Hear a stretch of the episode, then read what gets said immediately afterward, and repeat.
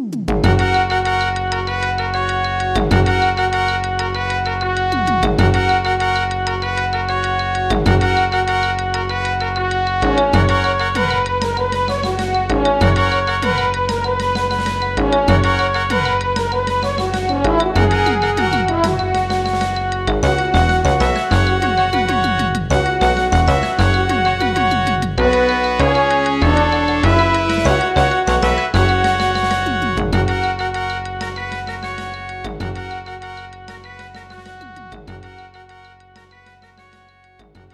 Hello, this is Ahuka, and welcome to another exciting episode of Hacker Public Radio. This is part two of my series on LibreOffice. Uh, so if you did not hear part one, you might want to go back and uh, give a listen to that. But uh, what I want to do this time is I want to talk about templates for LibreOffice Writer. Now, from last time, I said that templates were one of the key concepts in using a any word processing program intelligently. And I made the claim that all word processors work pretty much the same. So the things that I talk about are going to be broadly applicable. Uh, but uh, I I'm going to focus this on LibreOffice because I, am a supporter of free software. You know, uh, I think LibreOffice is really one of the nicest uh, things out there, and is uh, in fact a lot more capable than most people realize. You know, I think people have this idea somehow that Microsoft Office is the gold standard, and everything else is you know okay but not up to snuff. Um, in fact, uh, I, I would argue that LibreOffice Writer is superior to Microsoft Word in many respects. Uh, but for our purposes, I think this be uh, uh, fairly straightforward.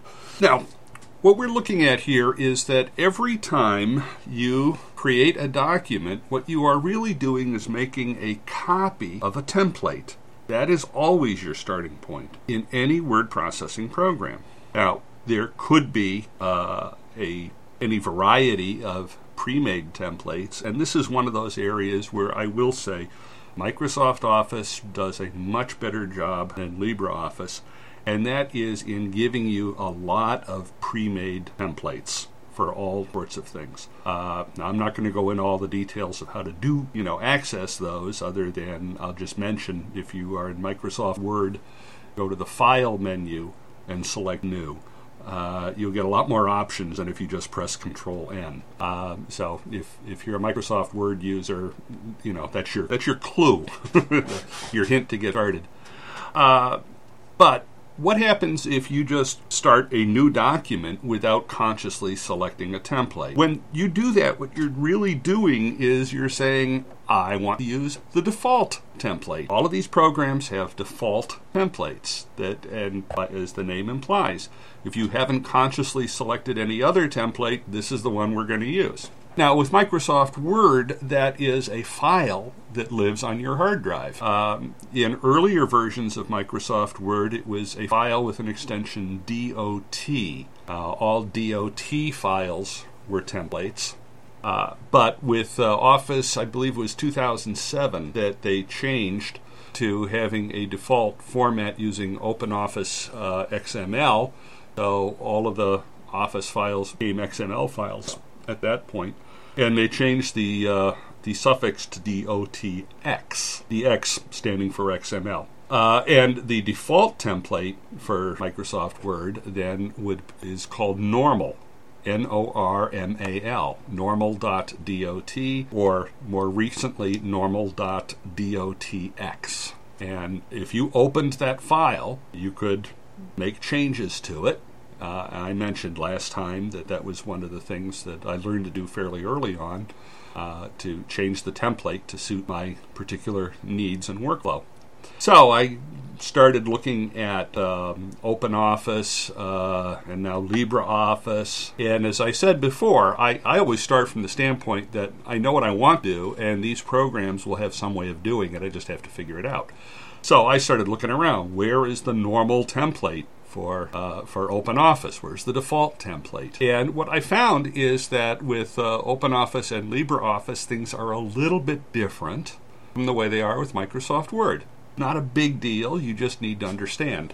Uh, is there is still a template, but it's not exposed to you uh, in in a way that you can um, edit it. They take a slightly different approach.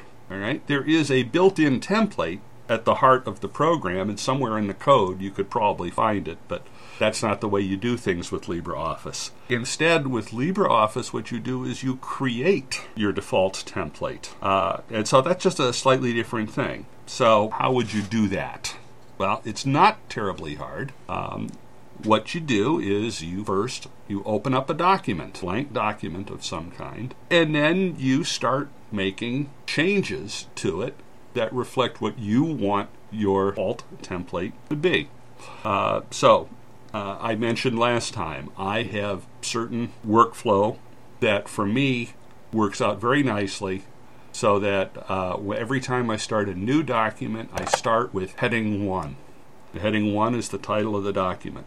Uh, and you know, one of the things that results from this is that all of my documents tend to look a lot alike. Doesn't bother me in the least. It, it's what's called a style, all right? Uh, and you know, if you if you worked in the uh, magazine industry or, or publishing or whatever, you know that publications have style sheets that say this is how we do things here. So the fact that my template is set up to do certain things is really an expression of a style that works for me. And I mention that because if if you have a different kind of workflow or a different kind of style that suits you, that's fine. You know, uh, do what suits you. Don't slavishly follow what I'm doing. I, I'm, what I'm trying to do really is just teach you the technique. So, to do my kind of document, I would open a document, and the very first thing I would do is I would go to the upper left corner and I would take a look at the drop down for selecting styles, and I would select heading number one. And, you know, what that would mean is that from then on, when I save this as a template, every document I open, every document I start working on, I will automatically start with heading number one. Uh, I could make other changes. I could adjust margins to uh, if I didn't like the default. Um, you know, I could put in uh, default uh, footers. Okay. Uh, one of the things that uh, I like to do, and I do this at my office, for instance, is that all of the documents that I create at my office reside on a network uh, drive somewhere. And so, trying to figure out where is this document, I put a footer on all of my documents that has path of the document. So, if you had a printed copy and you wanted to know where is this on the network, you just look at the bottom of the page and it's going to tell you right there. You know, this is on such and such a network drive, such and such a directory. Here's the name of the file. You can go look it up. And I just do that once in the template, and then every document I create is going to have that. So you see what I'm talking about here? The power of templates. It's a great way to make your life easier. So you've uh, you've opened up this document, you've made whatever changes. Now, in, in subsequent uh, discussions, you know, I'll get into some of the changes you might want to make, but uh, th- this is the prerequisite to all of the other things that I want to talk about. So I need to, to get this out of the way first. So, how do you turn this into a template? Uh, well, if you go to the File menu in LibreOffice and you take a look at what pops up in the File menu, you're going to see a, a, a section there called Temps. All right, you can select templates. And then that's going to pop up a little thing, and you can say, okay, I want to save my template. And when you save it, you need to give it a name. Now, I'm assuming I'm creating a default template. So I give it with my name underscore default, so I know it's my default template, the name I give it. And uh, then there is a, a, category selector. I put it in my templates because I created it, and click OK. Now, we're not quite done yet. What we've done is we've created template, we've saved it on our hard drive, uh, and that's a good thing. Where is it on the hard drive? Well, you know, that may depend. Okay, one of the things that uh, I love about LibreOffice is it's cross platform. I can use LibreOffice on a Windows computer, and I have, uh, on a Linux computer, what I do most of the time. Uh, and it's available for Mac OS and, and just about anything else. So, uh, you know, where, where that actually is going to reside on your hard drive, you'd have to take a look and see. Um, I'll just uh, I'll say that on the Linux computer that I created this on, it says slash home slash Kevin slash dot config slash LibreOffice slash three slash user slash template. All right. And if anything, the path is even weirder in uh, Windows. I know, hard to believe, isn't it? Uh, so, you know, don't worry about where it's located on your hard drive, except for one thing. Um, you can transfer your template from one computer to another, and I'll come back. So, now that we've created and saved the template, we still need to tell LibreOffice this is the default template I want you to use. So, again, we go to File, Templates, and then select Organize. And that's going to pop up a very similar window to what we saw before. Double click on the My Templates folder, and you should see your template show up. Right? If for some reason you don't, then something went wrong in one of the previous steps. Maybe you neglected one of the steps or something, and so you need to go back and, and review that. But uh, assuming you do see it, then you know that part went right. So with the Organize window open, you select your template and you go to the Commands drop down and select Set as Default Template. Close the window. You should have a new default template, and you can test this very simply by uh, doing a control N, and whatever new document comes up should have your changes in it. So in my case, if I did a control N, I would get a document that has heading 1 already selected as the first element on the page. Now, there, there's a lot more you can do with a default template, and, and we're going to get into quite a few of those things. Uh, anytime you want to go back and, and add something or change something, whatever, you go to File, templates, select edit, and then select your template. It'll open up. You can make another change. Uh, for instance, maybe I want to change the, font, uh, the, the, the, font uh, for uh, heading one. All right. Uh, I like the Liberation fonts. So I'm going to say I want heading one to be Liberation Sans. So I just open up my uh, my template in edit mode, um, and I go to heading one and select uh, Liberation Sans, and you know, then save it. And now, the next time I open up this document, it'll be heading one with the Liberation Sans and so on.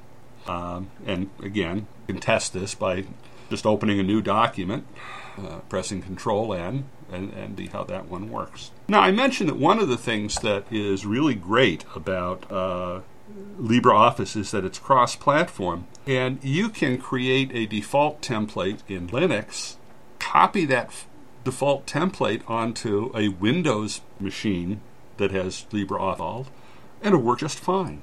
No problem at all. Now, what you would have to do is you would have to figure out where to put it on your system. Uh, and so I'm, I'm going to assume most people listening to this uh, podcast on Hacker Public Radio are smart enough to figure what directory a file is going in. Uh, so you know, I'm just going to say I have a Windows 7 machine, and I know that with Windows, uh, if it was XP, it was slightly different from Windows 7 and, and things like that. So I first went to my Linux machine, and as I said, that was slash home slash Kevin slash dot config slash LibreOffice slash three slash user slash template, right? And I found a file that was, you know, my name underscore default. Um, I took that, I put it in Dropbox. I have Dropbox on all of my uh, computers. So then I go to my Windows 7 machine, and the place to put it on my Windows 7 machine was C colon backslash users backslash Kevin backslash app data backslash roaming backslash LibreOffice backslash 3 backslash user backslash template backslash. I, I told you the Windows one was even weirder than the Linux one, so I was right. Now, if I just copy that over, it's in the right place. Now, what all I need to do is to repeat the process of saying make this default template. So I've copied the file over. All I need to do is I go to in on my Windows machine now, go to File, Templates, all right, select the default template, click the commands drop down, and say set this as the default. Uh, now, even if you only had one machine, put it in Dropbox anyway. Okay? Uh, as we go through this, ideally, you're going to discover that you can make a whole lot of customizations here, and you don't want to have to redo it if something happens. It just makes sense. This is your default template should be like any other piece of data that you want to keep, no matter what happens. Uh, so, you know, I would say put it in a Dropbox or you know back it up, uh, whatever your ideal backup method is. Uh, uh, for me, having it on Dropbox and having it distributed um, to a bunch of different machines and including on a couple of USB thumb drives, uh, pretty much does the trick. Okay, so that's the process of creating a default template in LibreOffice. And what I'm going to do next is I'm going to start uh, opening up the idea of styles. And the thing that w- we want to understand here is that styles live within templates. So it would be useless for me to explain styles to you unless you already knew how to create a default template to save them in. So that's why we do it here. So we might jump back and forth between templates and styles a little bit. Uh, that I don't think there's anything wrong with that. So uh, this is Ahuka signing off uh, on the second of our series on LibreOffice, and just remind everyone to support free software. Thank you.